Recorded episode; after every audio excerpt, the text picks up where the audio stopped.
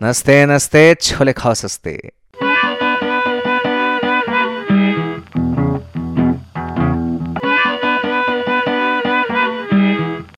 तो एक बार फिर से स्वागत है आपका ब्रेकिंग टॉक्स पे, एक ऐसा शो जहाँ पे हम तरह तरह के टॉपिक्स पे डिस्कस करते हैं, गपशप करते हैं, बातें करते हैं, और मैं हूँ पार्थ चक्रवर्ती, आपका होस्ट एंड दोस्त, और एक पॉडकास्टर हाँ ज़्यादा कुछ नहीं कहूँगा। तो आज मैं एक बहुत ही बहुत ही बहुत ही स्पेशल न्यूज़ लेकर आया हूँ। न्यूज़ क्या करूँ? मतलब गपशप के लिए। क्या आपको आपको पता है कि कि जो हमारे जो ये बेहतरीन सिंगर्स है जैसे कि नेहा कक्कर जी या फिर सोनू निगम जी या फिर जितने भी है, Arijit Singh X Y Z इनको फ़िल्मों में गाने के लिए कितने रुपए मिलते होंगे? आप गैस कर सकते हैं। गैस करिए। पाँच सेकंड दूँगा। जीत गए। सही आंसर दिया आसपास से दिया तो चवन्नी दूँगा। ठीक है? चलो पाँच सेकंड आपका नंबर एक, दो, तीन, चार, पाँच। Time up time up time time up time up कोई गैस लगा सकते हो? बताओ कितने हाँ एक लाख, दो लाख, तीन लाख, पाँच लाख, दस हज़ार, दो हज़ार, कितना? And the answer is zero रुपये ज़ीरो ज़ीरो ज़ीरो ज़ीरो अभी अभी जस्ट हाल ही में, हाल ही में ये टाइम्स ऑफ़ इंडिया पे एक न्यूज़ आई है, जिसमें नेहा कक्कर जी एडमिट कर रही हैं कि हमें गाने के कुछ नहीं मिलते, कुछ भी नहीं मिलते, कुछ भी, कुछ कुछ रुपए नहीं मिलते।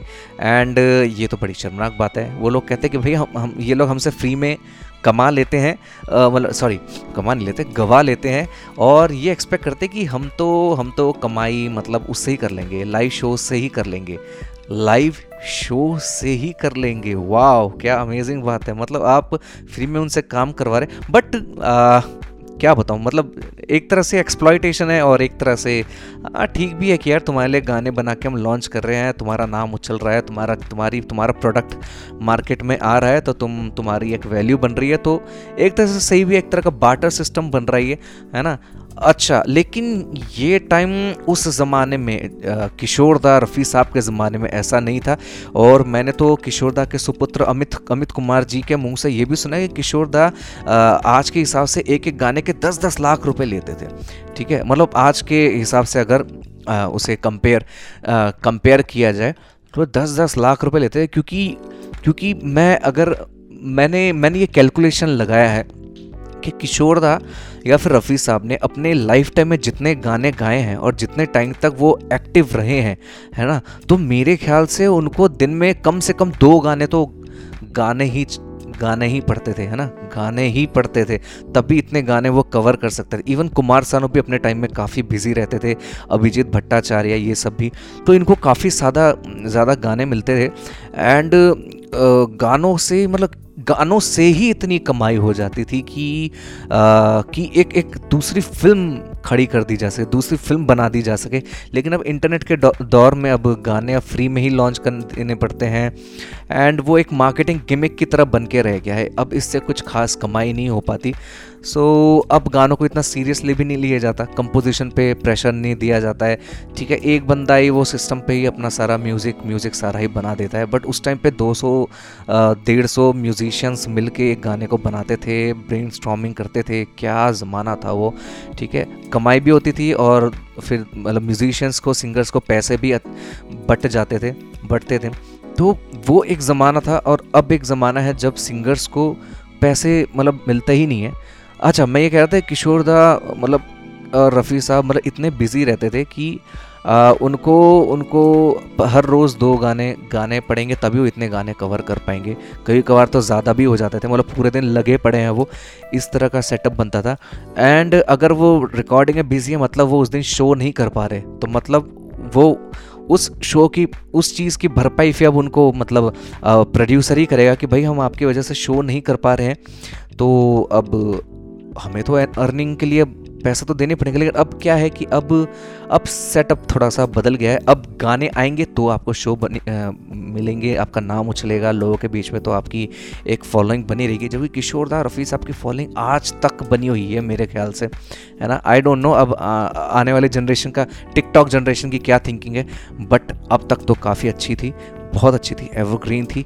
और अच्छा अब इसके साथ साथ इससे भी ज़्यादा ख़राब न्यूज़ आ रही है कि आ, मैंने सोनू निगम जी का इंटरव्यू सुना था। अब सोनू निगम कह रहे कि आ, पैसे तो मिल नहीं मिलते वो छोड़िए उल्टा पैसे देने पड़ते हैं। ठीक है? क्योंकि क्योंकि जब हम कोई गाना गाते हैं तो जो स्टूडियो वाले हैं या फिर जो ये जैसे अच्छे अच्छे मतलब म्यूज़िक प्रोडक्शन कंपनीज़ है वो कहते हैं कि भाई हम तुमको गाना दे रहे हैं हम किसी और को भी दे सकते थे। हम किसी और को भी दे सकते थे बट हम तुम्हें दे रहे हैं। तुम्हारा काम चलेगा, तुमको इवेंट्स आएगा, तुम्हारा नाम उछलेगा लोगों में, लोगों को याद आएगा कि भाई ये बंदा एग्जिस्ट करता है, इसे शोज़ में बुलाओ। मतलब कि तुम्हारी अर्निंग में हमारी हमारी भी एक वो है, हमारे भी हिस्सेदारी तो तुम जो कमाओगे, उसका इतना परसेंट तुम हमें दोगे इवेंट्स में। मतलब गाना तो फ्री में गाओ, लेकिन अब जो इवेंट करोगे, उसका भी परसेंटेज अब तुम्हें हमें देना पड़ेगा। ठीक है? अच्छा उन्होंने एक और बात ये कही कि इस तरह इस तरह की जो मतलब प्रेशर या फिर टर्म्स में बांधना, वो पाकिस्तानी सिंगर्स के ऊपर नहीं होता था। जैसे कि अब बीच में आतिफ असलम है, जल बैंड है और रोज़न बैंड के सिंगर्स काफ़ी, और फिर आपका फलक है आपका। तो ये ये कुछ मतलब मीडियाकर सिंगर्स थे मतलब टेक्निकली दे आर मीडियाकर्स ठीक है? बाकी वो फ़ेमस है, उनकी फ़ैन फॉलोइंग है, वो अलग बात है बट टेक्निकली बोलूँ दे आर मीडियाकर तो मैं उन्हें मीडियाकर ही बोलूँगा, झूठ नहीं बोलूँगा। मीडियाकर सिंगर्स थे, उनके ऊपर इस तरह की कोई रेस्ट्रिक्शन नहीं थे। आप आओ आपको बुलाएँगे भी प्लेन में आपके लिए रहने की सुविधा होगी। आपसे कोई कट भी नहीं लिया जाएगा इवेंट्स में। आप बस गाओ गाओ गाओ गाओ। आई डोंट नो अब वो लोग कुछ पे करते थे या नहीं करते थे। अच्छा एक और सिंगर है हमारे, वो काफ़ी अच्छे सिंगर है। ही इज़ नॉट मीडियोकर मतलब राहत जी है, राहत फतेह अली खान। तो बीच में इनकी काफ़ी बढ़ गई थी। अब इंडिया एंड पाकिस्तान के बीच में काफ़ी टेंशन बढ़ गई है तो इसलिए अब वो उनका धंधा थोड़ा चौपट हो गया है। बट मेरे ख्याल से बॉलीवुड वालों ने वालों ने मतलब एक तरह का प्रॉक्सी प्रॉक्सी वे के थ्रू वो ये चाहते थे कि हम किसी ना किसी तरीके से पाकिस्तान की इकनॉमी में कुछ हेल्प करें। तो इसलिए उन्होंने बीच में काफ़ी ज़्यादा एक्टर्स को काम देना शुरू कर दिया था एंड सिंगर्स को काम देना शुरू कर दिया था। एंड मैं एक बात बताऊँ, अगर कोई सिंगर मतलब लास्ट के एक दशक तक पाकिस्तानी सिंगर टॉप में थे इंडिया में टॉप में थे ठीक है? तो इसका मतलब ये होता है कि वो यहाँ पे इतना अर्न कर रहे इतना कोई मतलब सुपरस्टार अर्न नहीं कर सकता। आ, मतलब सुपरस्टार अर्न नहीं कर सकता जो एक्टर है फ़िल्मों में काम करके। इतना इतना पैसा वो इंडिया से बाहर ले गए। तो मेरे ख्याल मेरे ख्याल से बॉलीवुड की, की कोई हिडन एजेंडा होगा कि हम वहाँ के मतलब आर्ट को आर्टिस्ट को यहाँ पे सुपरस्टार बना दे और यहाँ का पैसा बाहर जा सके और एंड पाकिस्तान की इकोनॉमी को हेल्प करे। मतलब मेरी काली खोपड़ी ना इस इस तरह का हिडन एजेंडा सोच रही है। आ, सोच रही अब जब से अब बीजेपी गवर्नमेंट आई है तो पाकिस्तान के साथ रवैया काफ़ी सख्त हो गया। पाकिस्तान वैसे धूर्तता करता रहता है बीच बीच में। सो so, ये था यार कि मतलब प्यार के नाम पे आर्ट है आर्ट का कोई ये नहीं होता आर्ट का कोई वो नहीं, लेकिन आर्ट के नाम पे पैसा कमा कमा के आप इंडिया से बाहर ले जा रहे हो और फिर वो इंडिया के अपोजिट ही यूज़ हो रहा है। अब वो किस किस तरीके से हो ज़रा आप समझ ही सकते अभी तबली की जमात है, उसके कनेक्शन आईएसआई पाकिस्तान से जुड़ रहे हैं। वो पैसा कहाँ से आ रहा है? उसको हैंडल करने का। तबली की जमात का काम होता है कि भाई इंडिया में जितने भी नॉन मुस्लिम्स हैं, उन्हें कन्वर्ट करो।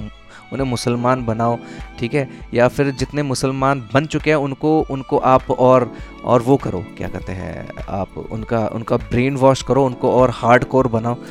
ये होता है तो मतलब प्यार के नाम पे आर्ट के नाम पे सेकुलरिज्म के नाम पे हमें काटने की काटने की होड़ में लगे पड़े थे यार ए, एक मतलब इस कल्ट का एक तबका। तो हमें भी बच के रहना पड़ेगा हमें भी अंधा नहीं हो जाना कि अरे वाह उसकी आवाज़ क्या मस्त है हमें तो उसके गाने सुनने हैं। अरे भैया हमें आतिफ को सुनना अरे हमें राहत को सुनना है।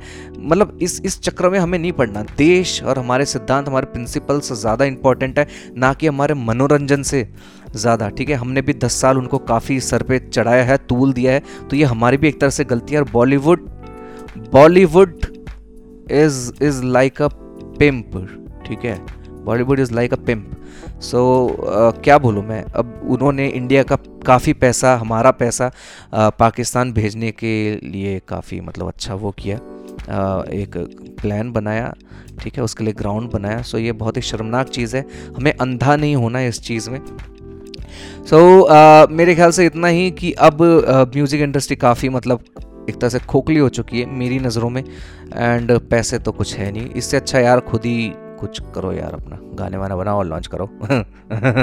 एंड लोगों को एंटरटेन करो अच्छे गाने बनाओ। मैं जितने भी आर्टिस्ट हैं उनसे ये दरख्वास्त करूँगा। ये नहीं यार कि मतलब अब ये कि ये बादशाह का गाना लॉन्च हो गया। बड़ो लोकर बेटी क्या लंब चले जब तू लटक डटक लौंडो के अबे यार क्या क्या मीडियोकर मतलब लिरिक्स है। मैं क्या बताऊँ? आपको पसंद आ रहा है? नहीं पसंद आ रहा? मुझे नहीं पता। मुझे तो बिल्कुल पसंद नहीं आ रहा। सो so, mm, क्या बोलूँ?